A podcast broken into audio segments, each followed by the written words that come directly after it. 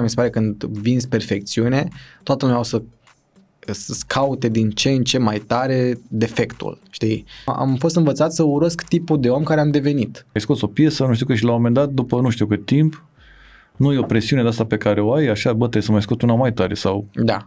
Cum o gestionezi? Cu terapie. Mi se pare foarte greu să te separi de imaginea pe care ți-o crezi ca artist, știi? Okay. Ți-e frică de ceva?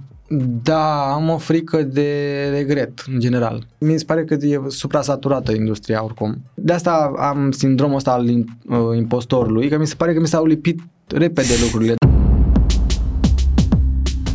Urban Flex cu Otravă, un podcast zuniverse.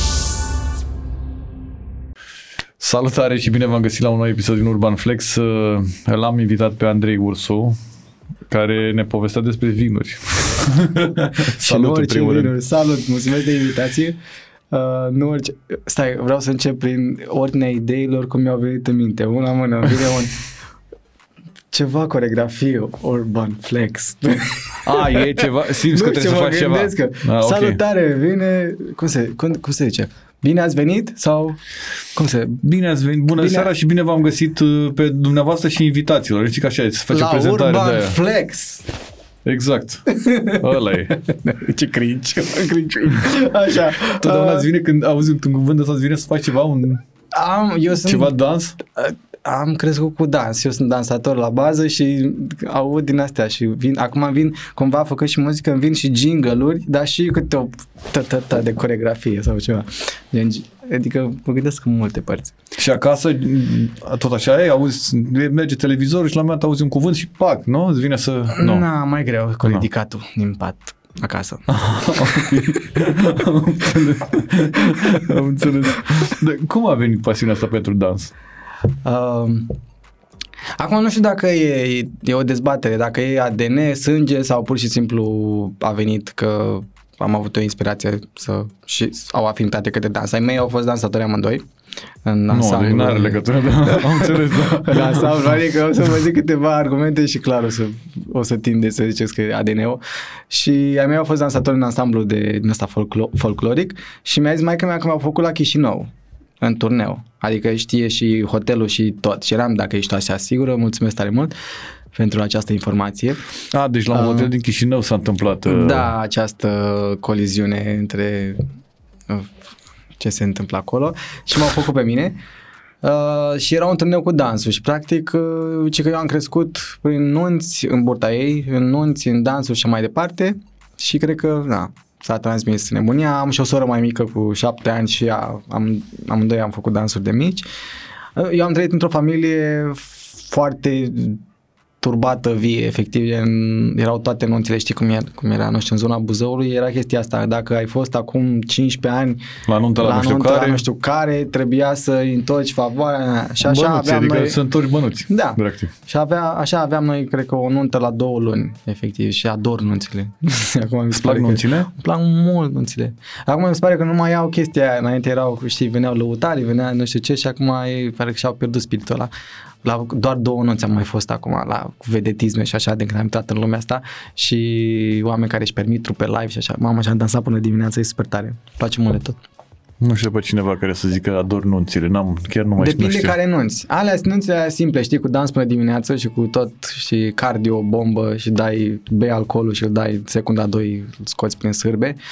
Foarte mișto. Nu știu, mi-e plac mult de tot. Cu domnii care au cămașa aia udă tot timpul pe spate, da, așa. Da, și se ridică pe burtă. Adică și se ridică pe burtă și e toată lumea la costum așa și primul lucru pe care îl fac, deci pui sacoul, pui pe scaun. Da. Asta mă gândeam la un moment dat să fie o firmă de evenimente care să facă nunți, dar deja să nu mai ai nevoie de sacou, să fie sacourile deja puse pe scaune și tu să vii pur și simplu să... Mamă, ce idee! Cumva gen ar fi sacoul tău. Da.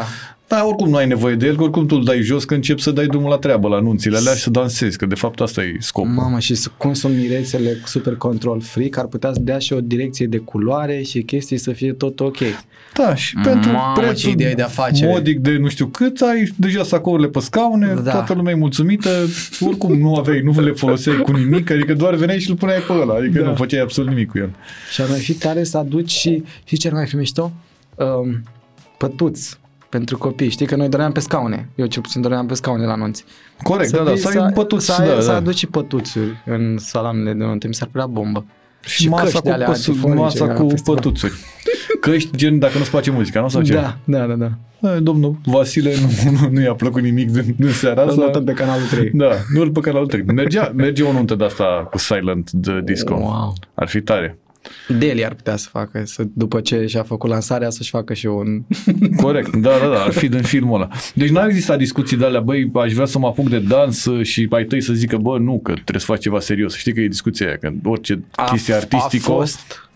A fost, adică noi am început cu dansul de mic, dar au fost când m-am mutat în București și toată lumea s-a așteptat să fac ceva serios. Învățam și bine, am intrat bursier, știi, la ASE, adică este genul, dar am renunțat în jumătate de an maxim. Că odată ce m-am mutat în București mi-am dat seama că hobby-ul e mai mult decât hobby, asta cu dansul și cu artisticarea aia. Și am sunat acasă la Buzău, luasem un job, nu mai știu ce job luasem, ceva la Corina Bud, cred că am fost primat, eram backup dancer. Și dai seama, concerte în fiecare weekend, era și perioada Corinei atunci cu toate, cu piesele cu nu știu, erau piesele astea gen super autobronzant și toate nebunile. Și rupea Corina concerte și aveam o tonă și făceam bani, nici n-aveam, dai seama, bursa nu știu cât era, vreo 400 de lei, nici nu mai știu cât era. Îți dai seama, și plăteam 5% din chirie sau, nu, exagerez, nu. Dar, oricum, și am sunat în maică-mea și am zis, bă, îmi pare rău, dar uite, am luat job-ul ăsta și cred că o să pun pe hold puțin. Aoleu, îți distrugi viața, nu știu ce. Dacă îmi place... Da, și a fost, adică nu regret nimic, am luat decizia asta. Bine, am mai încercat 2 facultăți de gura maică-mea, dar nu s-a legat nimic, pentru că tot primeam alte joburi și trebuia să renunț. Și acolo a fost the clash, știi, între mentalitatea conservatoare a lor mei și asta a mea de eram, bă, îmi urmez visul și fie ce-o fi. Da, da. Și ASE, ce te vedeai făcând? Terminai ASE și? Îmi plăcea mie mult și încă îmi place, că oricum mi se pare că... faci jobul ăsta ca artist acum, publicitatea, îmi plăcea foarte mult și încă sunt pasionat de... Am făcut științe sociale la liceu și făceam de asta psihologie aplicată și făceam reclame, culori. Bine, asta îmi imaginam eu, că o să fac doar marketing și am, wow, eu credeam că o să fac ceva super artistic și m-am dus la ASE și făceam analiză matematică și chestii și eram, no, unde am ajuns? Și îmi plăcea asta, publicitate, advertising, nu știu, creative director sau pe copywriting nu prea, dar în zona asta de îmi place mult să fac, îmi fac singur artwork-uri, de exemplu, sau montez clipuri, nu știu, și e altă pasiune, gen ce se întâmplă în spate și de asta zic că artistic, vrând nevrând, fac și partea de publicitate și faci o zonă de... 6-9, ca șamponul, artistul trebuie să le facă pe absolut pe toate. Păi na, salvezi bani. Da, păi de fapt, da. Că... da, nu, și salvezi bani, dar chiar e o satisfacție mare. Eu muncesc mult, chiar sunt un geek în spate, sunt acolo, analytics, fel și fel de nebunii, îmi place mult. Când te-ai mutat în București? Ești din Buzău? Da. Din Buzău, da. M-am mutat în București, se fac, mamă, 12 ani, cred. Da, la 19 ani, 31, da, 12 ani. Mamă, pare mult mai mult, adică cumva, nu știu, am trecut prin atât de multe în ipostaze în jobul ăsta, cariera asta de care m-am apucat, că m-am mutat, ți-am zis, cu dansul, după aia făceam și facultate, mai făceam și am făcut și publicitate, gen, într-un ONG și după aia am luat ceva joburi pe la ProTV, în balet, după aia am intrat, m-am apucat de cantă cu Crina, cântam de mic, adică nu m-am apucat așa, dar mi era rușine să cânt. M-am apucat de canto, după aia m-a sunat Smiley, că era la Vocea României, am făcut o trupă de băieți la Ha Production, am ieșit de acolo, după aia am plecat în Londra, că am cedat și m-am dus și am lucrat acolo ca barman aproape vreo 9 luni. De ce ai cedat? Am cedat. Era, de-aia seama, mi se pare că e perioada aia, nu știu dacă, am auzit pe mulți care trec pe la 23-24 de ani, mai ales mi se pare că vârsta psihologică diferă de la băieți la fete, nu sunt misogini sau ceva, sau sexist, dar chiar mi se pare că fetele sunt cu puțin înainte, gen trec trec prin... Și asta e toată viața. Da. La noi maturizare aproape da, cu 20 înainte să mori, cred că te maturizezi. Da, americanii cred că îi zic coming to age sau ceva de genul. Chestia asta când ajungi la, începi să simți că devii adult și nu înțelegi ce vrea lumea de la tine, știi? Și nu înțelegi nici ce vrei tu de la tine, dacă e corect drumul pe care l-ai apucat în astea. Și mi se pare că la noi e și într-o, cum se zice, societatea, simt așa că mi-a forțat generația, nu pot să vorbesc în numele altora, dar cel puțin generația în care fac parte, ne-a forțat super tare să nu, să fim din ăștia, cum se numesc, achiever, din ăștia super nebuni, să nu ne luăm pauze, știi, că o să ia cineva înainte. Dă-i tare că dacă vine Marian și bate la ușă, e groasă. Exact. Da. Și ăla practic a fost cumva, atunci când am plecat în Londra, cred că a fost un fel de primul burnout, dar și cu alte chestii pe care nu le aveam rezolvate și nu știam de terapie și nu știu ce atunci. Și s-au adunat așa toate și nemulțumiri de pe partea profesională, vise neîmplinite și așa, și am zis stop. Mi-am luat un bilet dus și am zis vreau să cunosc ce se întâmplă, știi, cu mine, ce sunt, ce... Și a fost super nice, ca, adică chiar dacă a fost o perioadă așa care atunci mi s-a părut mega întunecată și rock bottom ăla, acum când mă uit în urmă mi se pare că e o chestie pe care o recomand tuturor când sunt în burnout sau când, nu știu, se simt așa într-o situație fără ieșire, bă, pleacă undeva, nu știu, acum dacă, eu n-am avut bani, că mai sunt cărcotași, știi, care, da, să zici tu că gen e ușor să pleci, nu... mi se pare că e chestia de o alegere, știi, bă, sunt într-o situație de vreau să ies, are maică-mea o vorbă, sper asta, că te iei cu mâinile de curs și sări în sus. Asta e, da, gen, efectiv, tu ești, dirigezi tot ce se întâmplă în viața ta, bun. Și a fost super nice atunci. Cât ai fost plecat? Vreo 9 luni adunat, că în banii pe care am făcut i-am cheltuit după aia să mă plimb în Spania. Luni, normal. Adică nu, chiar nu căutasem neapărat să mă îmbogățesc atunci sau ceva, dar am făcut ceva bani ca barman. Eram drăguțel, vorbeam vreo 3 limbi, gen încercam eu acolo 2 ok și mai și parleam ceva spaniolă și franceză și lucram și în Soho, fix în miezul Londrei. Top. Făceam la bănuți, făceam la tips, doamne ce-mi plăceam. Odată la 2 zile mai cumpăram o pereche de tenis din tips, doar din tips. Bine, și după 9 luni de zile ai zis, gata, vreau să mă întorc în România? Nu, a fost o chestie că 9 luni am stat pe la prieteni și n-am plătit chirie. Și chiria în Londra... Alți bani salvați. Da. Chiria în Londra e treia cu gol. Da. Doamne, și ultimele 3 luni am stat cu unchiul meu. Știi cum sunt castele de români? Nu știu dacă toate, dar sunt multe situații că stau... câte 10 sau câte 6 într-o casă de aia vagon, da. Lungă și era foarte, a fost super interesant atunci că da, seama, eu în zona asta de hipstereală, artisticăraie, nu știu ce, stăteam cu băieții care lucrau pe șantier sau pe Uber sau așa. Și, la mix. Bă, a fost o trezire la realitate, știi, și din asta de bula mea și dramele mele nebune, știi, din viață, că nu-mi iese cu muzica și așa. Și a fost, și asta m-a ajutat, știi, să văd, uite, alte probleme ale oamenilor și noi chiar am fost super recunoscător pentru ce am așa în viață. În fine. Și de asta mi-a zis unchiul meu atunci, bă, ce faci, rămâi aici sau nu? Că trebuie să încep să cotizezi la chirie, la toate astea. Și când m-am gândit, eram, dar mie nu-mi place, nu mi-a plăcut deloc Londra. Acum îmi place să o vizitez. Da, că ești acolo este ceva, mai ales eu sunt mediteranean de ăsta, cu soare, da, cu... vreme frumoasă. Așa, și am zis, nu. Mi-am luat ce trebuie de aici, am înțeles ce trebuie din locul ăsta, mi-am trimis prin DHL, mi-am trimis bagajele și eu m-am dus în România și m-am dus să mă plimb prin Spania. Cald, frumos, soare. Vis. Place mult sudul Spaniei. Am tot așa prieteni prin toate părțile, dansatorii sau toată industria asta, trebuie să cunoști pe cineva care face ceva pentru o țară, știi? Și pe Hackle. Am un prieten care lucra ca coregraf ceva la un hotel din Menorca și a stat, nu știu când a stat, 3 săptămâni acolo, după aia m-am mutat la alt prieten, a fost super vis. Îți place viața așa de nomad? Te întreb și pe tine ceva. Da, cum să nu, da. Mamă, mi se pare cel mai tare vis. Să faci ceva așa remote și să pur și simplu să produci venituri pasive și să te duci prin viață. Mamă, mi se pare vis. Și să n-ai un loc în care să te întorci. Da, să nu te țină... nimic, de fapt. Da. Dacă vrei să poți să-ți povestesc chestia așa, nu știu cum funcționează podcasturile, ca să vă înțelegeți. Nimeni nu știe cum funcționează, okay. Toată lumea are. Dar toată lumea are unul. Da. Am văzut că trebuie să zici mult. Zici acolo mult, eu și plec, mă duc pe la baie, pe la alea, mai fac de mâncare, tu zici acolo în continuare. Nu, asta cu... să simți că nu ai unde să te întorci sau ceva de genul, un loc, și mie mi-e foarte frică de a mă rădăcina, știi? Prima dată, nu știu, o perioadă am zis că mamă, tindeam așa să un loc să-i zic acasă.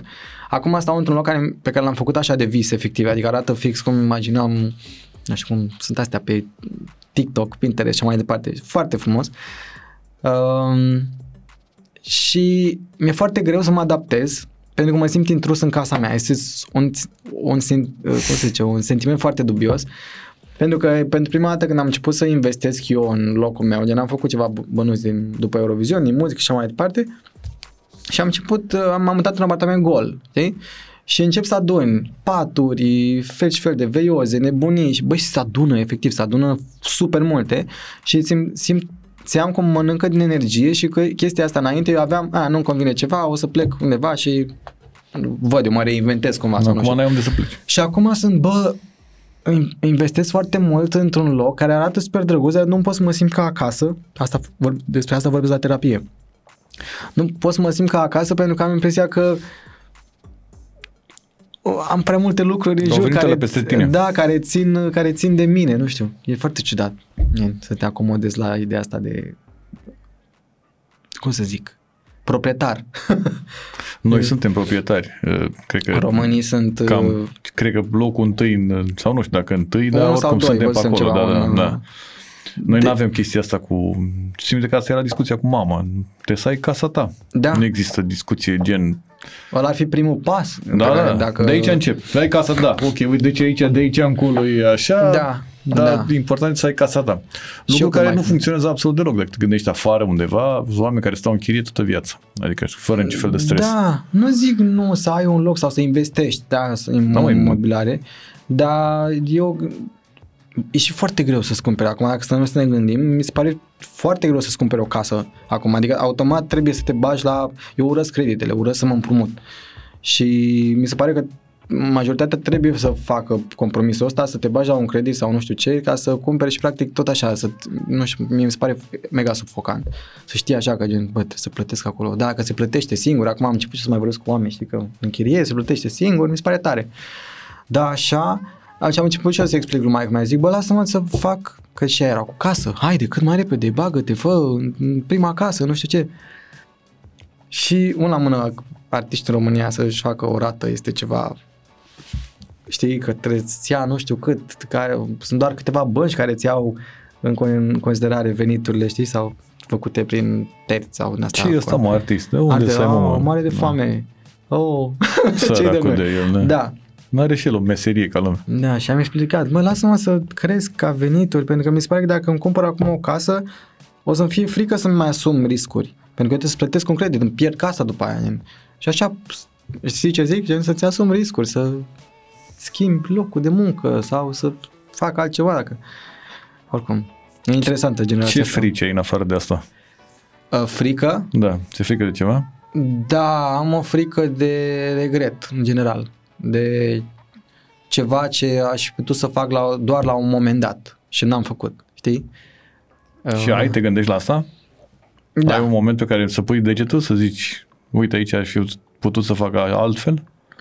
Până acum nu prea. Chiar mi-am ascultat așa vocea interioară și chiar am făcut ce mi-a tăiat capul.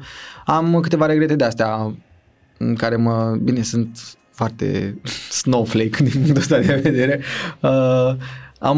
Mi-am lăsat un câine, l-am dus la țară și am plâns tare rău și încă mă gândesc așa, e fix singurul regret dacă stau și să mă gândesc din asta, că mi-am lăsat câinele și l-am dus la țară și nu puteam să-l mai țin în apartament și am plâns și am avut coșmar rotună și am avut sentimentul ăsta că mi-am părăsit copilul efectiv, că l-am abandonat.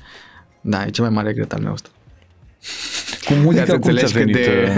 Cât de hardcore, nu cum să zic, mă, asta e cel mai mare regret al meu, că sunt am lăsat câinile, da, și am plâns. Da, cu muzica cum ți-a filat lampa? Sau ți-a plăcut dintotdeauna? Că ai zis că mi-a plăcut de când erai mic cântai. Da, eu am stat la țară și nu prea aveam, ca să încep cu humble-ul, știi? Am stat la țară și nu prea aveam bani să fac canto și așa și mai că mi-am pus aleg, ori dans, ori muzică. Și atunci, că toată lumea, toți prietenii făceau dans și la școală și era un trend atunci să faci dansuri, am zis ok, merg la dansuri. și de asemenea să aleg într-una că eu făceam naveta de la țară în oraș. Unde se lângă Buzău, Vadu Pașii se numește, un sat, Strâncești. Și trece trenul spre Moldova, de la Buzău, pe un pod făcut de Angel Salini, foarte frumos podul. Ai avut de ales între muzică și dans. Da, și ai ales dans. Am ales dansul și muzica era acolo, adică cântam la serbări, cântam în corul bisericii, mi-am luat o grămadă de bătaie la ai mei, că le făceam, știi că erau casetele și înregistrai pe casetofon, pe orice puteai să înregistrezi peste casetă. Le stricai casetele. Le-am stricat casete cu Albatros, cu Odeon, cu Stana Izbașa, cu Nicu Baleru, toate casetele alea pentru lăsata secului. Cântam Andre peste. Ce pune? Andre, ok. Cântam Andre, Britney Spears, Oops, sorry again, terrible heart, last in a game, baby, baby. De alea. În fine. Și cântam și voiam, că nu aveam telefoane să mă aud cum cânt, știi? Și mă înregistram pe caseta aia și după aia puneam să văd și eu cum cânt, ca să mă aud. Era foarte drăguț. Și de mic am vrut să fac așa muzică și învățătoarea spunea lui maică-mea, dați la canto, dați la canto, că mă punea să cânt la toate sărbările. Și maică-mea spunea că nu ne permitem, în fine. Și asta a fost, țin minte, primul meu gând așa de om mare a fost când o să am primii mei bani și o să produc, o să investesc în mine și o să fac canto. Aveam așa visul ăsta de mic. Iar și asta am făcut. Când la primii bani, la vreo 21 de ani, nu știu când aveam, de la Vocea României, primii bani serioși, știi? Că atunci mă gând, pe o bună perioadă eram cum plătesc chiria, nu mă gândeam la canto sau nu știu ce. Și ăla era canto-ul tău. Da, și primii bani pe care am reușit așa să-i strâng, i-am investit în canto. Și a fost super tare. A fost cea mai tare investiție în toată viața mea. Că mi-a schimbat viața, adică e super marfă să faci muzică, mi se pare super tare. Și după aia, cum s-a întâmplat? Da, ai fost pe la Smiley, mi-ai zis? Da, s-a lipit super repede totul, adică a fost așa, câteodată, de asta am sindromul ăsta al impostorului, că mi se pare că mi s-au lipit repede lucrurile, dar eu am și, nu știu cum să zic, uite, din punct de vedere chiar pot să mă laud, am trăit în fel și fel de cercuri și am școala asta a vieții, știi, miros imediat oportunitatea sau dacă nu e, știu cum să-mi o creez eu, dacă mi-ai dat afară pe, cum se zice, pe ușă, intru pe geam și cred că de asta s-au lipit așa foarte repede lucrurile, că auzeam câte discuții și eram, hai că mă bag și eu, nu știu dacă pot, dar sigur că pot să învăț, știi? Așa am fost mereu. Și de asta, cu Smiley, eram la un balet la Vocea României și mi-a zis el, ia vin la muzică, faci canto. Îl știam așa din vedere și mai de la prieteni dansatori.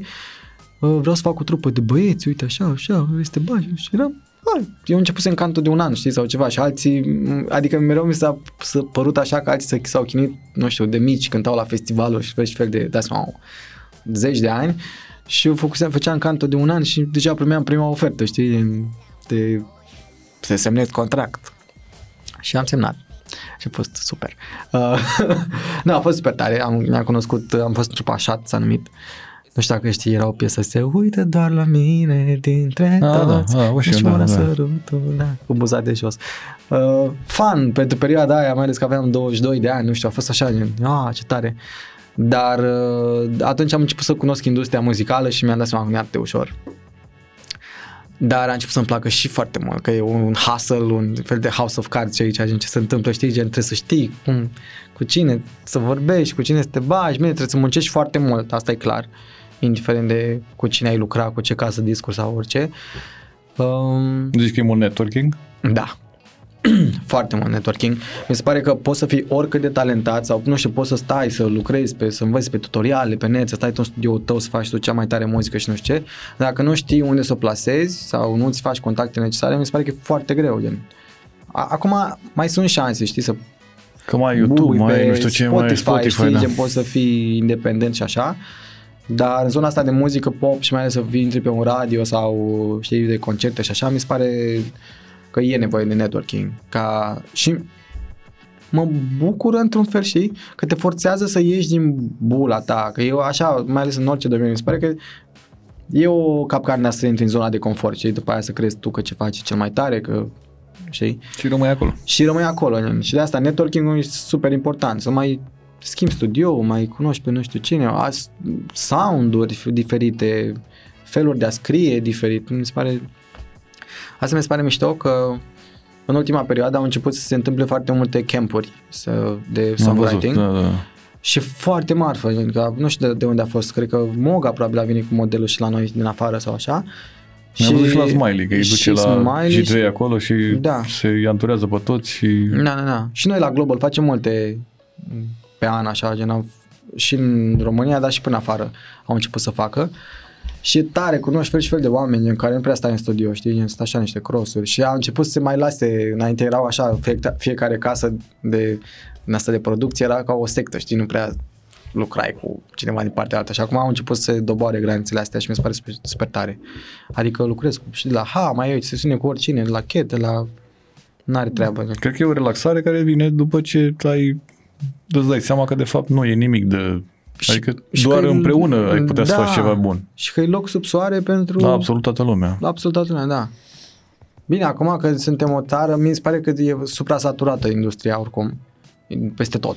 Că se lansează, așa e făcut acum sistemul, gen ce sunt și Spotify și asta, streaming-ul, te forțează ca să ai cât mai mulți ascultători, să lansezi constant muzică, constant. Și mi se pare că se lansează atât de multă muzică, gen încât nu știu băieții ăștia la radiouri cum selectează ei piesele, știi, gen când are să intre, cum, ce... Că zici că e ziua și piesa, da, adică nu ziua și piesa, da, probabil că ziua și piesele. Da, sunt multe, edita mai volumul de artiști noi, de piese noi și așa mai departe. Și de asta, nu știu, e greu să pătrunzi. E greu, dar bănesc că și dacă ai pătruns, e... Tot e greuț. Să te ții acolo, nu zici? Da, să te ții acolo. Crezi că e mai greu să te ții acolo decât să ajungi în lumea asta? Da. Adică aia, cealaltă parte, uite, eu după ce a fost Eurovisionul și ăla mi BBB, ia mame, anul trecut am avut de asta, ce fac acum? Adică am mai avut piese pe radio care s-au dus așa în top 10 sau pe acolo, dar asta a fost, chiar a fost super populară piesa și eram cum fac să repet succesul, să nu fac să pară un accident, gen că în mintea mea clar nu era accident, știi, erau zeci de ani de muncă și fel și fel de sound-uri și chestii în spate și zeci de ani de muncă, mă refer la tot, cum se zice, eu de exemplu, eu nu fac niciun instrument, știi? N-am răbdarea am încercat, știu acorduri, ceva teorie muzicală, am încercat să învăț ceva chitară, dar simt corpul că e instrument, știi? Adică eu fac muzică, când scriu muzică, mă gândesc la cum aș dansa sau ceva de genul. E foarte interesant procesul. Și de asta mi se pare că gen dansul așa s-a continuat în zona de songwriting, că mă gândesc că fac o coreografie sau ceva, cum dansez piesa să fie și să-i antrenez și pe oameni și mi se pare tare. Așa, procesul creativ. Da, mi se pare foarte greu să o presiune, să nu, de exemplu, dacă ai scos ceva, simți așa o presiune, ai scos o piesă, nu știu, că și la un moment dat, după nu știu cât timp, nu e o presiune de asta pe care o ai, așa, trebuie să mai scoți una mai tare sau... Da. Cum o gestionezi? Cu terapie. În primul rând, pe mine mă aștept spre terapia, pentru că bine, mă consider și eu de suficient de inteligent emoțional, dar e nevoie și de cineva care să mai ghideze așa. Mi se pare foarte greu să te separi, cum se zice, personal de imaginea pe care ți-o crezi ca artist, știi? Okay. Pentru că sunt foarte mulți factori care, nu știu, pot ghida dacă ai succes sau nu ca o piesă. Trendul muzical, dacă un director de playlist poate nu-i place stilul ăla de muzică și sau oricum, nu știu, în fine. E mega subiectivă toată treaba. Da, sunt atât de mulți pași, sau poate E&R-ul e persoana dintr-un label care zice dacă o piesă sună bine sau nu știu ce. Poate echipa ta spune, hai mai scrie. Și poate era super tare piesa. În fine, sunt foarte mulți factori. Și cumva chestia asta de să nu lași să te afecteze, tu să te consideri că ești slab, știi, ca om. Pentru că n-ai creat ceva ce n-a plăcut altora. Și asta e altă capcană, că uite, te forțează toată zona asta de artisticăraie să fii people pleaser. Știi? Da. Și mi se pare mega toxic, gen, că tu trebuie practic să faci chestii care să placă oamenilor și tu practic n-ar trebui să trăiești așa. Și de asta încerc să mă separ cât mai tare de, nu mi-a reușit, văd eu dacă mi iese, în fine. Da, e challenging și mai ales pentru pentru puștani, care dintre acum mi se pare așa, îți dai seama să pocnești cu un agen și să te crezi regele lumii și după aia să vezi cum renunță echipa la tine sau că nu mai ești prioritate, este fuu. Am avut câteva discuții cu oameni. Asta mă gândesc, cum gestionezi toată treaba asta, știi că toată lumea își dorește un succes ăsta rapid. Mai toată lumea vrea shortcut-uri la orice, în orice domeniu, dar cum, ai repede ceva. Da. Dar mie că dacă l-ai pe ăsta și n-ai făcut niște pași ca să ajungi până acolo, cred că n-ai cum să gestionezi și atunci va fi foarte greu să cazi de acolo de sus. Da. Uite, mai bine rămâneai pe acolo, pe jos cumva. Eu sunt foarte recunoscător, nu știu, vieții, habar n-am, cum s-au întâmplat lucrurile pentru mine până acum, că simt așa că am avut o creștere organică, știi? Adică am învățat lucruri de la alți oameni, știi? A fost pas cu pas, n-am dat un boom de la... Că mi se pare, un la mână și psihic, doi la mână și cum să gestionezi financiar. Asta e altă discuție, știi? Începi să primești bani, parcă ai câștigat la loto, că nu știu ce, și tu nu știi cum să... n-ai o educație financiară, știi? Sau n-ai 19 ani, sau dai seama. Și cumva îmi dau seama că faptul că am învățat treptat și că a fost așa, gen, uite, la 30 ceva de ani încep să înțeleg lucrurile și sunt foarte așezat și nu mi-am luat-o în cap. Nici nu vreau să sune românist de asta, ești humble, nu știu ce, că nici asta nu-mi plac, știi, să fii fake. Da, undeva la mijloc, cred că toată varianta cea mai bună. Că sunt, e jobul meu, adică fac muzică, trebuie să apar, să fața mea să fie pe muzica mea, lumea să știe că, uite, gagiul ăsta se ocupă cu asta, dar acum să mă cred superior față de cineva care face alt job, știi, și lucrează o tonă, gen, pentru chestia aia, mi se pare, știi, sunt mulți care desconsideră alți oameni că... În general, noi desconsiderăm orice, știi, în jur. Totul pare mega simplu. Da. Ce face ăsta? Un mare lucru, cântă. Da. Bine. Păi, fă și tu la fel. Adică e super simplu. Da, ia exact. Și tu și apucă-te și fă și tu la fel. Că nu e mare inginerie. Nu a inventat nimeni apa caldă, dar fă-o. Adică... Asta e o discuție super tare cu impresia asta a românii în general, că să fii artist sau să fii orice tip de artist. Fresh mentă. Eu, de exemplu, acum...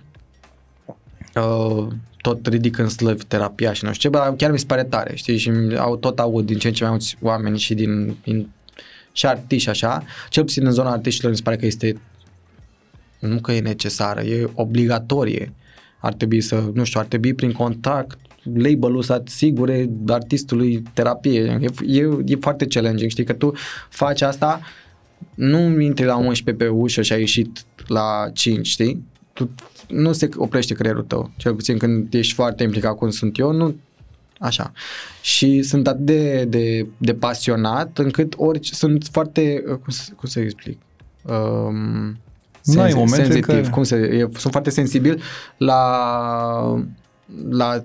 la chestiile astea de succes sau nu știu ce, unde vreau să ajung. Uite, dansam la anunț, știi, când am început să dansez la anunț la vreo 14 ani, ceva de genul.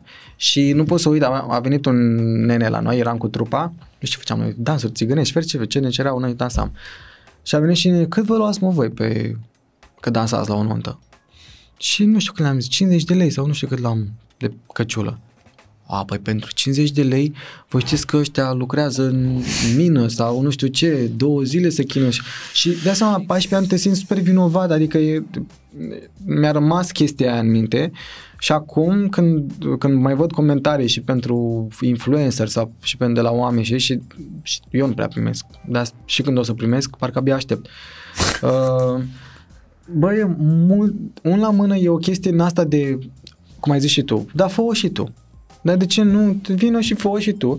Trebuie să simți. Eu sunt ani de muncă în spate în care tu capeți un rafinament cu care comunici lucrurile alea sau care le cânti sau care nu poate să facă. Că omul, telespectatorul sau spectatorul, imediat miroase când e, știi, amatorice sau nu știu ce și pentru ca oamenii să asculte muzică de calitate sau să primească conținut de calitate în general, e nevoie de foarte multă muncă.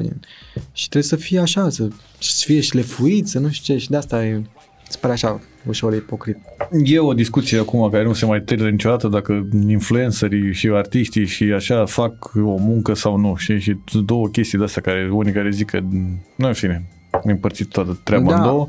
Ideea e că nici nu trebuie să zic toți ăștia care facem asta că e vreo ceva, cea mai grea meserie din lume sau ceva, pentru că nu e, că sunt o grămadă de meserii care sunt într-adevăr asta foarte clar. Grele, dar nici s-o duci în extrema aia să zici că de fapt e faci așa și ea, părpă și ai cântat și la revedere drum bun. Da. Cred că e undeva la mijloc, adică toată treaba asta. Noi într-adevăr suntem fericiți posesori ai unui job care singura chestie extraordinar de bună e că ne place, știi? Asta e singura chestie care e într-adevăr foarte bună și atâta vreme cât câștigi niște bani din ea da. Și faci ce-ți place, suntem într-adevăr fericiți. Exact. Pentru că sunt o grămadă de oameni care merg la muncă și zic, a, ce e azi? Azi e luni. Scuipi, înjuri, da. De-abia aștept să vină vinerea, să mă duc acasă, să nu știu ce, știi? Atunci, într-adevăr, e ceva rău. Da. Noi cred că asta suntem, adică sunt oameni fericiți pentru că pur și simplu fac ce le place în mare parte și da. Mai și primești bani pentru asta. Da, nu știu. Mi se pare, uite, vorbind aici, oamenii care se uită sau așa, poate vorbesc la rândul lor cu alții și uite ce am auzit la gagiul ăla. Eu, de exemplu, acum trebuie să îmi rezolv niște lucruri. Mie mi-afectează viața mea în ce fel. Am ajuns să consider că nu merit, știi, chestiile astea. Adică, uite, mai vine un contract de imagine, nu știu ce. Și consider că nu merit una mână și mi-o dă pe partea altă de nu pot să mă simt confortabil, nu știu, gen, e așa chiar dacă nu îmi zice nimeni clar, gen, îmi scrie pentru comentariu, eu am fost învățat să urăsc, asta mi se pare super dubios, ca să mi-a zis, am fost învățat să urăsc tipul de om care am devenit. Cum adică? Adică de mic oamenii mi-au zis ăla e boem, stă pe la cafele în continuu, nu știu ce, nu faci o freacă, știi? Și cumva, eu, de exemplu, îmi doresc să stau, să am o viață liniștită, să oar la cafele toată ziua, să nu știu ce, mi se pare că toată lumea și-ar dori asta, gen. Și acum, când mă apropii de stilul ăsta de viață boem, pe care mi l-am dorit întotdeauna și că mi se pare super frumos și, nu știu, să fii cât mai relaxat, când mă relaxez, eu nu pot să mă deconectez pentru că am impresia că mă simt vinovat și că nu merit, știi? Și în felul ăsta mi se pare că e așa, chiar e nevoie de timp și de ori citit, ori să vorbești cu un terapeut sau nu știu ce, ca să poți să te relaxezi, pentru că îți auzi o droaie de oameni că tu nu meriți chestia asta, gen, că e prea ușor ceea ce faci, e groaznic, e așa. Bine, pe de altă parte și general omul reține doar comentariile negative, care comentariile negative sunt destul de puține adică sunt o grămadă de oameni care te apreciază. Noi întotdeauna niciodată nu ținem cont, dacă îi ceri lui unul împrumut de 9 ori, de 10 ori să-ți dea bani împrumut și odată nu ți-a dat, o să ții minte că ăla-i jegosul ăla care nu ți-a dat bani împrumut. Da. Nu o să ții minte că tu de 9 ori i-ai cerut și ăla de 9 ori ți-a dat. În general, cred că e o chestie de asta umană, să reținem doar partea negativă. Da. Și așa e și cu comentariile. Sunt 2-3 speriați care într-adevăr au un comentariu, dar toată ziua stai la cafele. Da, restul de oameni sunt oameni care apreciază ce faci și că cumva gen nu ai fi aici dacă nu s-ar întâmpla să fie mult mai mulți care îl apreciază, știi? Da. Eu zic în general de părerea societății despre artiști, știi? De așa, adică până și sunt foarte mulți părinți care deviază copiii de la traseul lor, nu știu, poate vor să facă ceva artă și ei nu-și lasă copiii să facă asta pentru că au impresia că artiștii mor de foame și sau că se droghează sau că nu știu ce fac, ajung la București sau nu știu ce, care se poate întâmpla, dar nu-i, înțelegi ce zic? Sau niște stereotipuri de astea care funcționează probabil pentru că într-adevăr te gândești la asta, dar dacă are o meserie, nu știu cum, și are acolo o facultate terminată, îi asigură, nu ți asigură absolut nimic. Nu ți asigură nimic. Și oricum nimic în lumea asta nu e o garanție, nimic. Adică terminat ASE-ul și după 4 ani de ASE sau după 3 ani, nu știu cât se face, gata, te-ai angajat nu știu unde și acolo să stai toată viața. Nu e așa. Nu știu, am discuții cu colegi de generație de liceu și sunt câteva cazuri de oameni care s-au trezit acum la 30, au lucrat de ceva ani, știi? În facultatea pe care au făcut-o în domeniul ăla și au cumpărat o casă, nu știu ce, și acum se trezește și își pun întrebările, știi? Dar că începi să îmbătrânești încet sau gen, vezi cum nu mai ești pământul, fac chestii, nu știu ce. Și își dau seama că, au o viață și se sperie, că nu înțeleg dacă au luat-o pe drumul cel bun sau nu și Stai seama ce, pentru că și eu am vocea lui maică mea în continuu în cap, știi, dar m-am fost, nu știu, am avut nebunia asta și să zic, bă, lasă-mă să fac cum vreau eu, gen. Nu mai da bani, oricum, nu mi-ai dat nu știu ce, gen, neapărat, știi, și asta e independența asta financiară, mi se pare că cea mai șmecheră. Nu zic acum să nu le mai dați bani copiilor, că o să-mi iau înjurături la București. Dar chestia asta, gen, cumva că știi că mulți și tachinează copiii, știi? Eu îți plătesc, eu te-am crescut, eu nu știu ce faci, cum zic eu. Nu, până la urmă bagi suprești și o să explodeze ceva, o să explodeze în față, gen, ori la toată lumea, gen. E ciudat asta cu cariera și chiar trebuie să, nu știu, mereu să continui să faci ceea ce îți place, gen, că e inevitabil o să ajungi acolo. Ori o să ajungi că să te gândești într-una la chestia aia, ce ar fi fost dacă, și o să ai o viață mizerabilă după aia, dar mi se pare cel mai tare. Adică crezi că mai bine regreți ceva ce ai făcut și nu ți-ai ieșit decât să regrezi că n-ai încercat? Total, da. Nu știu. Vorbesc și cu maica mea acum și uite, abia așteaptă, ea are același loc de muncă, cred că de, înainte să mă nasc eu, 30 și ceva de ani. Și are chestia asta, că îi place croităria, știi? Și ea lucrează în poștă. Și mereu se gândea, mamă, dacă aș fi făcut, dar abia aștept să ies la pensie să mă ocup doar de asta, știi? De pasiunea ei, adică acum abia așteaptă să iasă, că n-are rost să-și dea demisia sau nu știu ce, și să se ocupe de pasiunea ei, gen de croitărie. Știi? Și sunt nenumărate. Mi se pare că orice om pe care am vorbit așa mai bătrân, cred că mi-a zis și n-a făcut ceea ce îi place, vorbește într-una despre chestia aia, știi? Da, pentru că dacă n-ai încercat-o... Da. Și a rămas tot timpul o pasiune acolo, oricum te roade în cap. Dacă ai pasiunea ta... Asta e o discuție foarte fină, că nu poți să judeci oamenii. Noi trăim niște timpuri, ei au trăit în alte timpuri, știi? Nu, și oricum, și parenting-ul, și orice, nimic nu poate fi judecat, pentru că nu ai cum. Ei aveau alte... instrumente. Nu aveai libertate să faci ce vrei, exact. Nu aveai informație, erai ce? Erai... creșteai cum puteai, cum credeau ei mai bine, cum ce maică mea, noi ți-am vrut binele. Exact. Și că întotdeauna spune maică mea, gen asta spune, ți-am vrut binele. Da, dar știi cum e, că n-ai de unde să știi dacă binele ăla era și binele meu. Exact. Da. Dar pentru asta nu ai cum să-i judeci, pentru că au dat absolut tot ce au putut mai bun din ei ca să fim noi ok. Dar nu știu, nici măcar nu știu dacă să... Uite, sunt și alte exemple de oameni care s-au ridicat în perioada aia vorbim de perioada 90, știi, gen, când practicam acolo, era maică mea de vârsta mea, știi? Și vorbeam cu Bade, cu Nicolae, știi? Și sunt alte exemple de oameni care și-au băgat picioarele, au fugit din țară sau, nu știu, au zis, nici n-a fugit, că gen perioada aia nu cred că trebuia neapărat plecai, să plecai, da, pur și simplu. Pur și simplu plecai, dar tot o doză de asta de nebunie și curaj, că nu știai ce te așteaptă pe acolo și, băi, de ce mi-a povestit, dai cunoscut Nicolae? Forță, da. Doamne, ce tare și alte, el e un caz, dar am auzit și pe la Damian, Drăghi și nu știu ce, stăteam așa de vorbă și, uite, ei sunt niște exemple atât de, nu știu, sunt oameni pe care mi-aș dori ca toată lumea să-i întâlnească, știi, să povestească cu ei. Cum au plecat așa, știi, și după aia înveți lucruri, știi, Pe asta povestea Damian chiar aici, povestea că am zis la un moment dat și am zis că hai să mă duc să văd și eu cum e și m-am dus în Grecia și am stat pe stradă și Nicolae la fel. La fel, da. M-am dus la Paris și hai să mergem să vedem ce facem, să îi dăm de cap, că nu știu ce. Bă, trebuie să ai un grab de nebunie. Asta e că îți dă uite, asta s-a întâmplat și mie cumva, că de asta m-a regăsit și a fost o chestie așa de... În povestea lor m-a regăsit și eu. Când ajungi în situațiile astea limită, mai ales singur, până nu știu ce părți ale lumii, găsești în tine o încredere, o forță din asta de, bă, eu nu o să mor de foame în viața asta. Adică, cel puțin asta mi-a cum să zice, ți-a licărit o lampă acolo, nu? Asta de, vorbesc câteva limbi, arăt ok, am două mâini, arăt ok, gen, nu știu, știi, zic așa, de prezență. Două mâini, două picioare, de ce ți-e frică, știi? Adică ce se poate întâmpla, știi? Că te gândești la frica aia cea mai mare. Și nu, și cred că asta se întâmplă când ești în zonele alea de instinct de supraviețuire maxim. Deci pare bombă. Crezi că te-a ajutat foarte mult perioada aia de Londra? Da.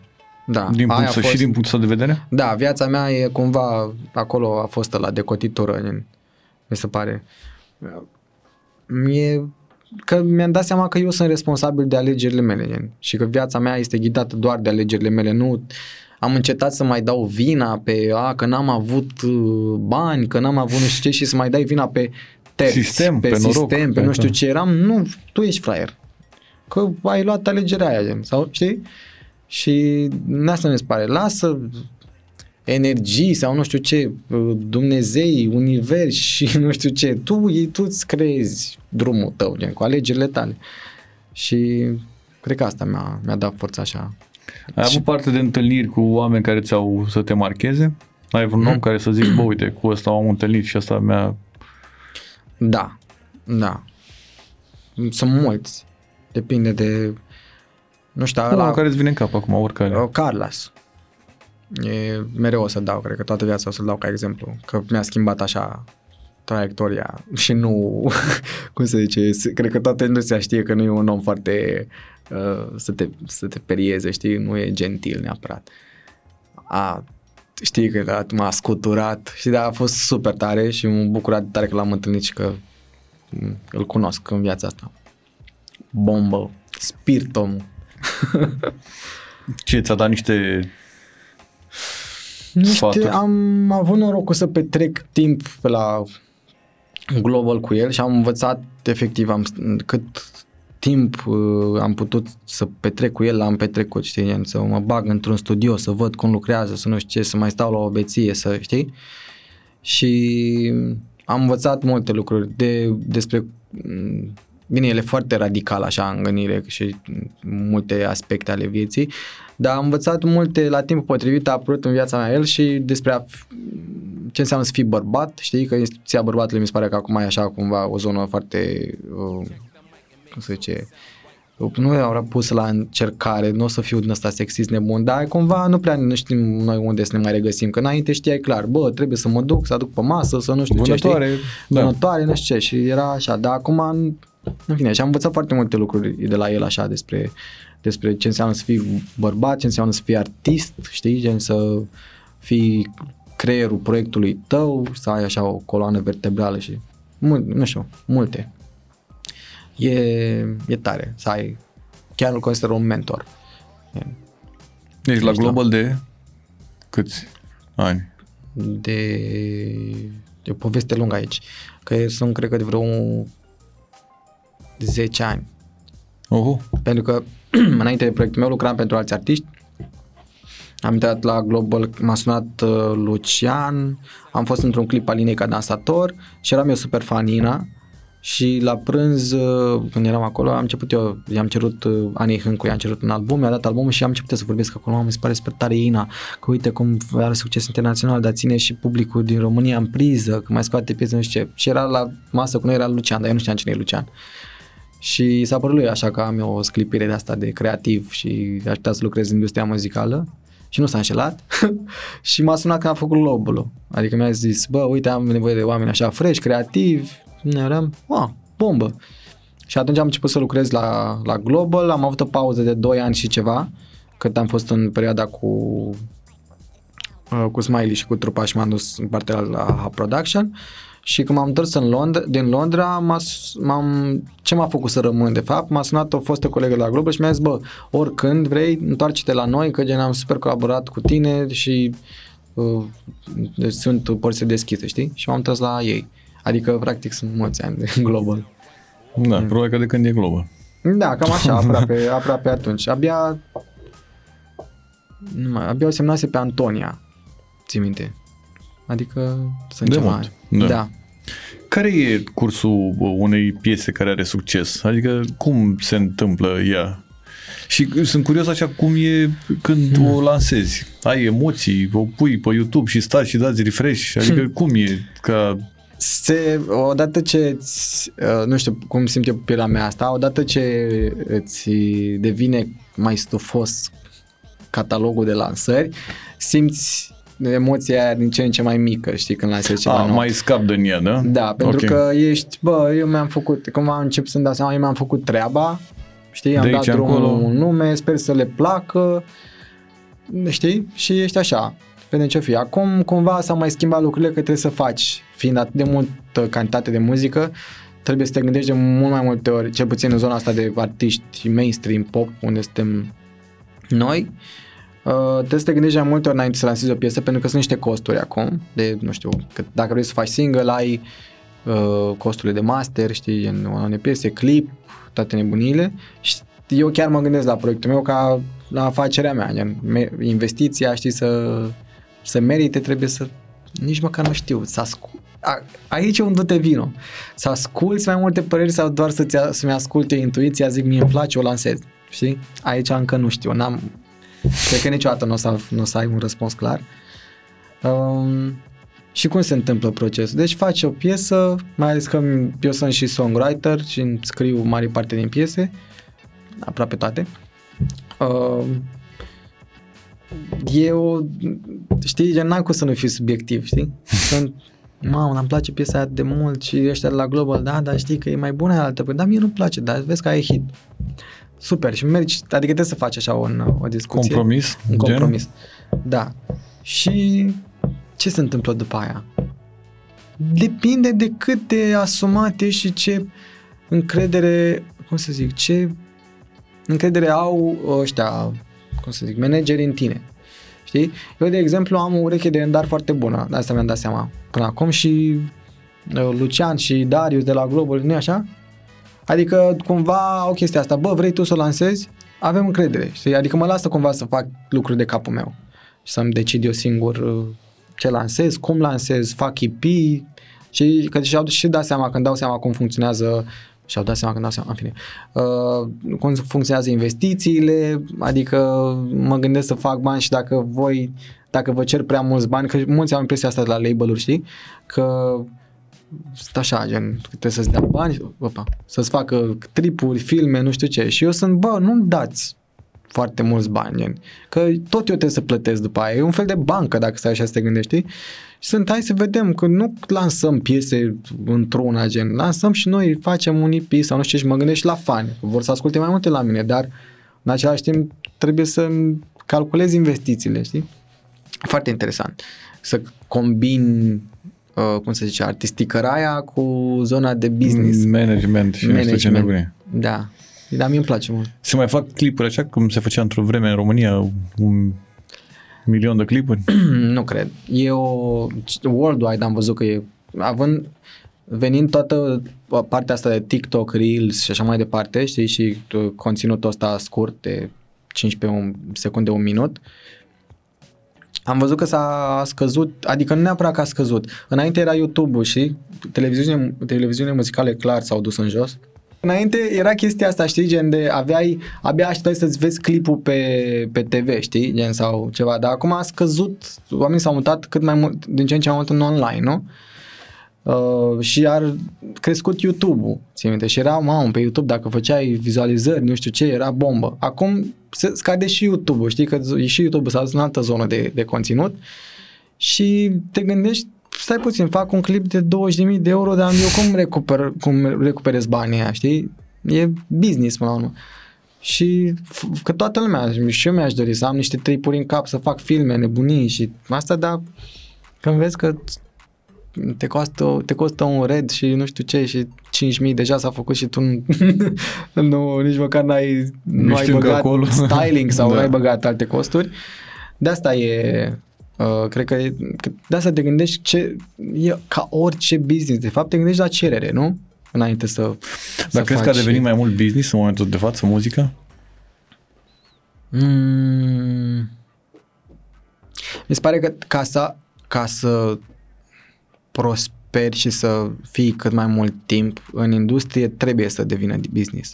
Dar să păstrezi tu un echilibru între business, să nu fii doar să faci pentru bani, că o să te mănânce și cel puțin m-aș plictisi. Și clar se pot face mult mai mulți bani în alte domenii, dacă tot faci pentru bani și ești așa pe bani, mai bine te duci și faci, nu știu, cripto. Da, toată lumea face cripto. Orice băiat. Da, nu, sunt alte metode, dar mie îmi place să fac asta, știi? Și cumva mă gândesc, trebuie un echilibru. Dar de asta zic, se transformă în business dacă vrei să rămâi și să rămâi în industrie. Cred că are sens, nu? Ce zici? Da. Păi dacă vrei să faci bani și doar bani din asta, bine vorba ta, nu știu, te duci în imobiliare. Iei un apartament, 2, 3, 5. Dar e foarte interesant că e așa un fel de nu știu, să vezi cum creează o piesă și să zicem care succes, știi? Și te uiți acolo câți bani generează și tare că tu poți să reinvestești banii aia, știi? Nu e, n-ai o siguranță că tu reinvestești în ceva care e la latitudinea publicului, adică nu e, cum să zic, nu sunt imobiliare. Bine, și acolo poate să... Bine, așa. Zi-mi un domeniu care e siguranță. Care e domeniul care e siguranță? N-ai, că acum, Doamne ferește, vine un război sau nu știu ce și cade în cap sau o altă criză sau nebunii. Dar zic așa, că investești în alte piese, alte așa și trebuie să placă publicului și poți pierde, dar măcar ți-ai făcut nebunie. Nu știu, dar e tare, mi-i place mult să văd așa cum să reinvestesc, cum calculez. E tare.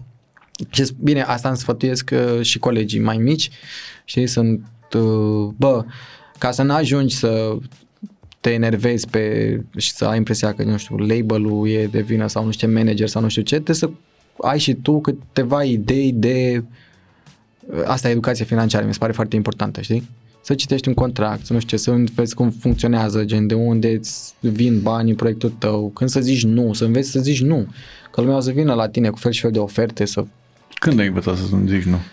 Că mie nici acum n-am învățat eu. Nu? Bine, nu știu, eu în continuare sunt pleaser ăsta, știi, gen, ar vrea să-i ajute pe toți și sunt foarte empatic și n-am cum să opresc asta, dar încet îmi dau seama că să ai succes în multe domenii trebuie să mai, e trist, știi, dar trebuie să cumva să mai închizi, să înveți să zici nu ăsta, gen. Că în momentul în care ai succes, vin foarte mulți pe tine, adică sunt, știi, oamenii care știam eu, din totdeauna am văzut potențialul în tine. Sunt unii care cred că toată viața așteaptă să zică asta, știam, ți-am zis eu. Ce mi-ai zis? Și e ciudat, știi, adică oricât de om bun ai fi, n-ai cum, acum sunt în momentul în care îmi dau seama că n-ai cum să fii bun cu toată lumea, nu ai cum, pentru că... Dar nu trebuie. Nici, da, cred. Și nu, adică poți să fii diplomat, să zic, eu, asta e o calitate foarte, să știi, nu fi nesimțit, știi? Să știi așa cum să zici, nu drăguț. Da, asta niciodată totdeauna m-am gândit la asta și nu știu cum. Cum să spui nu drăguț?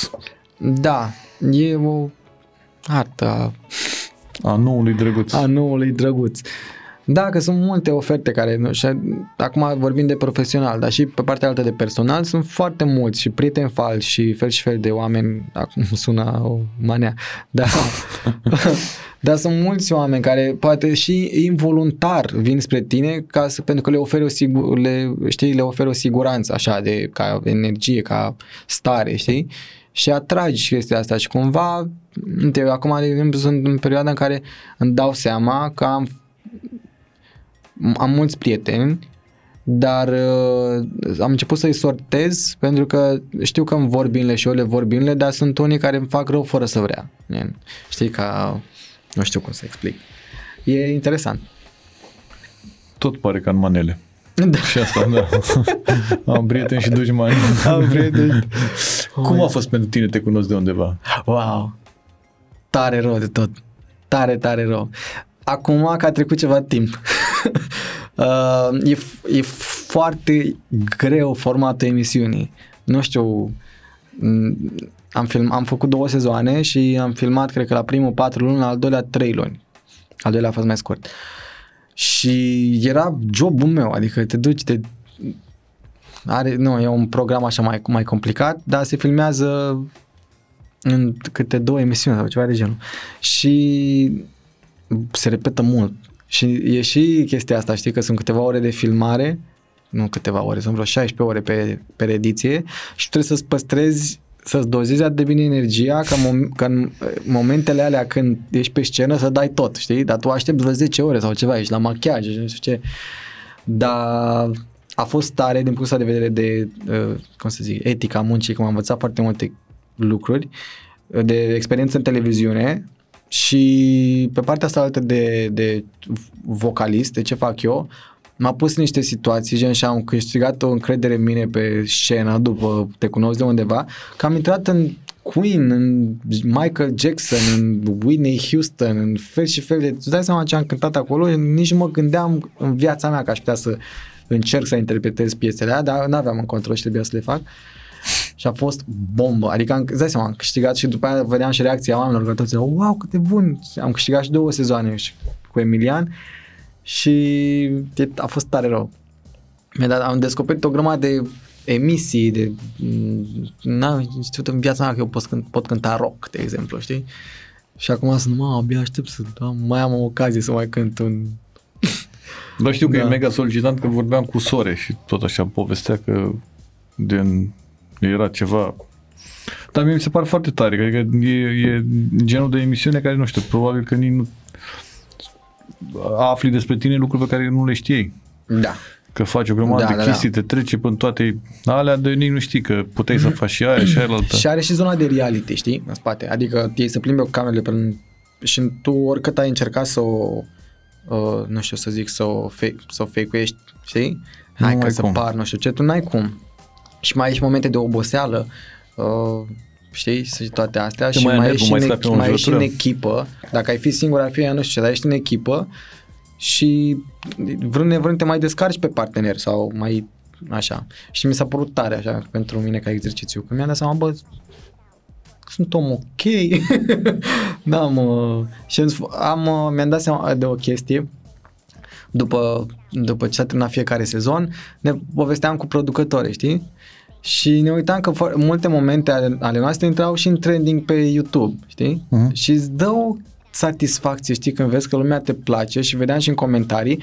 Eu am chestia asta de, cum să zic, cred că e o nouă școală de, cum să zic, de a fi în școală la modul ăsta de, cum să zic, a fi artist în industria asta. Nu mai poți să mai vinzi că eu sunt așa, știi? Era chestia fakeness-ul ăla de înainte, trebuie să fii drăguț, știi? Dacă ești artist trebuie să fii, na. Și eram foarte pe șleau pe cameră, bă, am o zi proastă, lasă-mă. Sau din astea, gen, că toți oamenii au, dacă vinzi în continuare că artistul, când e în fața camerelor, trebuie să vândă perfecțiune și gen această viață, nu știu ce, mi se pare pui presiune pe oamenii de acasă să fie, că uite, eu ăștia au o viață perfectă da. Și eu stau și am o viață de și nu știu ce, știi? Și chiar, nu știu, îmi place că fac ceea ce fac în perioada asta. Mi se pare că totul e mult mai real. Ei, nu mai poți să mai minți. Tu în continuu te postezi pe Instagram și nu știu ce și dacă nu ai cum să zic, care e cuvântul? Să fii constant, o constanță, știi, în comunicare, oamenii miros, direct. Nu? Și cred că perfecțiunea asta de fapt nu e, nimeni nu tinde către ea, adică n-ar trebui să tindem către ea, că nici nu există. Nu. Bubu, la un moment dat și toată lumea, mi se pare, când vinzi perfecțiune, toată lumea o să caute din ce în ce mai tare defectul, știi? Că asta e, hai să vedem ce are. Cu siguranță trebuie să găsim ceva. Și atunci, începe vânătoarea de asta de găsit exact. Defecte și oricum o să găsești, că nimeni nu e perfect și de fapt e minunat. Adică totul mai asta e minunat, că nu suntem perfecți. Toți, nu știu ce. Nu, și ca look, zona asta de toți s-au dus în operații peste operații. Deci nu, sunt total de acord, știi? Dar chestia asta ți apare primul rid sau primul colac, gata, trebuie să facem. Bă, nu. Știi? Dar nu crezi că e o presiune și din partea societății că ajungi să faci chestia asta? E un cerc din ăla vicios. Pentru că societatea e formată de formatorii de opinie. Știi ce zic? Adică gândurile lor, tu ce le oferi, ei consumă același lucru și o să ceară altora. Bine, depinde foarte mult cine e formatorul tău de opinie. Că dacă te uiți în altă parte decât ar trebui să te uiți, ar putea să opinia aia să fie ceva greșit. Tot la educație ajungem. De oriunde am plecat și unde ne aduce tot la educație ne întoarcem. Da. Ea e baza. Și e și chestia care gen nu... Că toată lumea vorbește despre ea, dar noi acum, nu știu, sunt niște cauze și noi, adică sunt niște efecte, dar cauzele nu le descoperim. Cauzele sunt de acolo, din educație, din cei 7 ani de acasă, din ce ți-a zis maică, tataică, tu. Da, nu știu. Ești des prin București? Da. Unde mergi? Unde merg? Merg în Control, merg în Apollo... Merg în mână la Bols, mult, nu mai pot să fac reclamă, ar trebui să-mi dea bani sau să-mi dea niște meniuri gratuite. Așa, în zona asta de Barton, Fix Me a Drink, în zona aia pe acolo. Hipstereală, da. Nu știu ce. Îmi place mult. Bine, da, nu, în zona asta mă învârt. M-am și mutat în mijlocul târgului, efectiv. M-am mutat 6 luni la Piața Universității acolo, la fix, n-am cum. Miez. Dar e foarte tare că, uite, mi se pare că mulți din colegii mei au ieșit din oraș și s-au mutat în cartierele astea de case și nu știu ce. Și fac super puțin până în București, nu?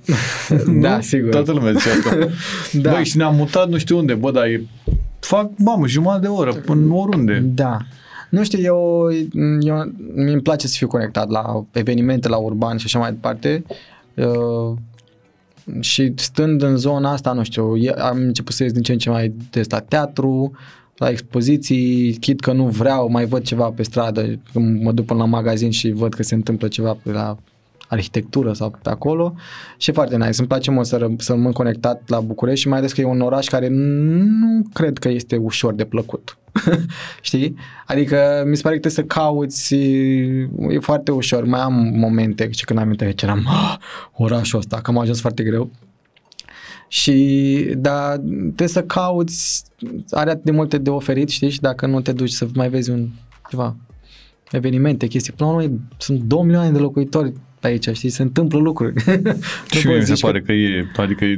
Da, n-ai cum să și te plictisești în București. Nu ai cum, nu. Adică dacă e vina ta, nu poți să zici tu, mereu se întâmplă ceva. Și s-o grămadă de evenimente, s-o grămadă de expoziții, exact. Sunt 1000 de teatre, sunt cinematografe. Da. Ai ce să faci, adică nu e...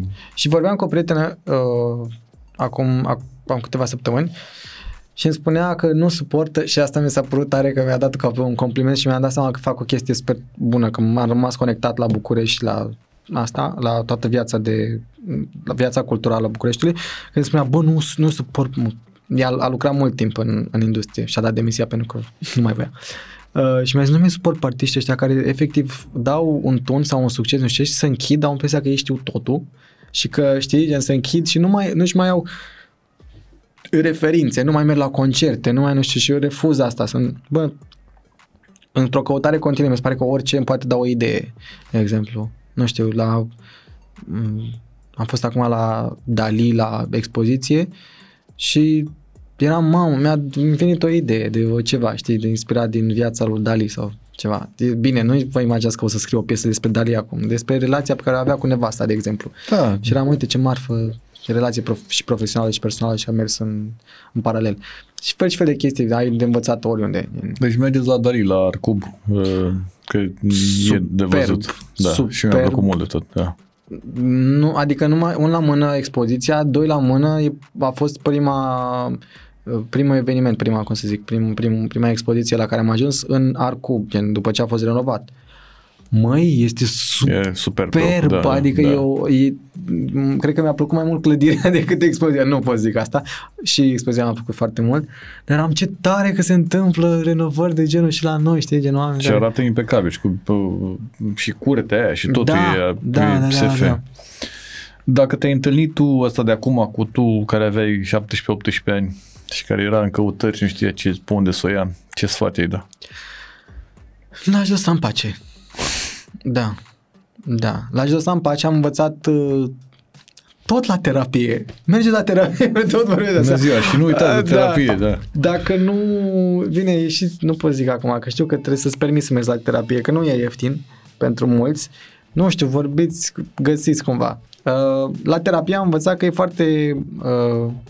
de fapt știam asta, doar că verbalizează cineva. Trebuie să mai zică cineva, asta e o confirmare. Că să fii salvatorul ăsta în continuu nu aduce niciun beneficiu, nici ție, dar nici celui pe care crezi că îl salvezi, știi? Și de asta, cumva, dacă m-aș vedea pe mine în trecut să-i zic cum să facă lucrurile, mi se pare că mai rău aș face, știi? Că i-aș strica drumul, un la mână sau, dacă vorbim de altă persoană, știi, despre care crezi tu că e mai... că știi tu mai bine decât el ce trebuie să facă și mai ales dacă nu ți-a cerut sfatul, asta mi se pare super important, să-l lași acolo, pentru că una mână dacă începi să-i zici lucruri o să-l discreditezi pe el și o să-l faci să simtă că e mic sau că nu știe sau că sau dacă faci alegerea pe care tu i-ai zis-o, o să creadă că nu el a făcut asta. Știi? Că nu i-a venit lui ideea sau nu știu ce și poate îi strici tripul omului. Și pe atunci întâlnești cu el, ți-am zis eu, mă, că... Da. Și oricum nu e meritul lui, că i-a zis ăla, băiatul Exact, știi? Da. Și de asta așa am început să fiu și eu mai rezervat cu sfaturile astea pe care le dau, să cred eu că știu eu tot sau nu știu ce. Da, poți să zici unui om, bă, nu te-ai gândit să... Dar într-un fel așa mai... Într-o formă cât mai civilizată, care nici pe ăla să pui presiune, sau, dar nici să... Da, vorbeam cu nu știu cine și mi-a zis că a făcut așa. Nu te-ai gândit tu, poate, habar n-am. N-am să zici, eu cred că ar trebui să faci așa. Never. Nu știu. Și de asta trebuie să faci așa. Da, pentru că așa trebuie. De ce? Pentru că, trebuie. Da. Îți mulțumesc foarte mult că ai vrut să vii la... Da, vrei să mai continuăm? Mai stăm aici, nu e... E și cald de la luminile astea, e mai bine decât afară. Aveam emoții, sincer să fiu, că nu știu mă simt așa... Din ce înainte îmi plăcea așa să mă fac auzit, dar ce să zic eu? Eram, ce să zic eu lumea asta? Ce să vorbesc? Dar de ce să mă asculte pe mine lumea ce zic eu acolo? Da. Dar după aia îmi dau seama că, bă, uite, am și eu niște chestii povestite și poate învață niște oameni, niște lucruri. Se pare că sunt atât de mulți oameni care sunt vocali, care n-au absolut nimic de zis în lume. Nu ți se pare că sunt mulți care doar se audă un bâzâit așa? Doamne, Maica Domnului. Deci eu mor pe ăștia acum cu... Știi că înveți pe ăștia personali, cum se spune, pe Instagram. Da. Haide să te învăț cum să nu știu ce, în 3 pași simpli, nu știu ce sunt. Nu, lasă-mă. Dezvoltarea personală se numește personală pentru că este personală. Nu o să-mi zici și oricum toată lumea te ajută cum să faci 1.000.000 de euro mâine, în 24 de ore. Citește cartea asta și o să fii milionar. Da. Și în general toată lumea are sfaturi pentru tine, dar nu e, adică nu pentru ei, știi? Da. Adică și înțeleg să fie unul care nu știu, a fost ceva, dar sunt acum e plin de odată la 3 guru, băieți, e câte un guru de ăsta, da. E plină lumea de guru care te învață cum să orice gras te învață cum să slăbești, orice... Și de asta că e atât de mulți, eu nu vreau să fiu și eu de la care zice, nu ți-ați gândit să mergeți la terapie când tot vorbesc sau nu știu ce, sunt, bă, dacă vreți voi, nu știu, ascultați-ne, sper că v-a plăcut. Da. Plus că nu te obligă nimeni, adică nu e ca și cum, ăsta YouTube-ul e moca, nu, adică... Da. Dacă ai plătit la Digi 64 de lei cât e netul sau nu știu cât e, exact. Ai și YouTube gratis. Mai puțin, 50 de lei, 30 de lei, 40 de lei, 28 de lei. Cumpărați net de la Digi, 24 de lei,5 sau de în altă parte. Ce? Că noi avem abonament de familie, puțin. Dar nu pot să aștept contractul. Și oricum veniți în România, că e cel mai ieftin internet din lume. Adică ca la noi, la nimeni. O zi bună, multă baftă, spor în tot ce faci. Mulțumesc la fel. Și îți mulțumim pentru normalitatea asta și pentru faptul că ai stat cu noi de vorbă, adică ca doi oameni normali așa la cap. Ce tare, mersi. Și nu uitați de terapie, bineînțeles, 0722 Maria, nu știu cum. Numai bine. Ciao.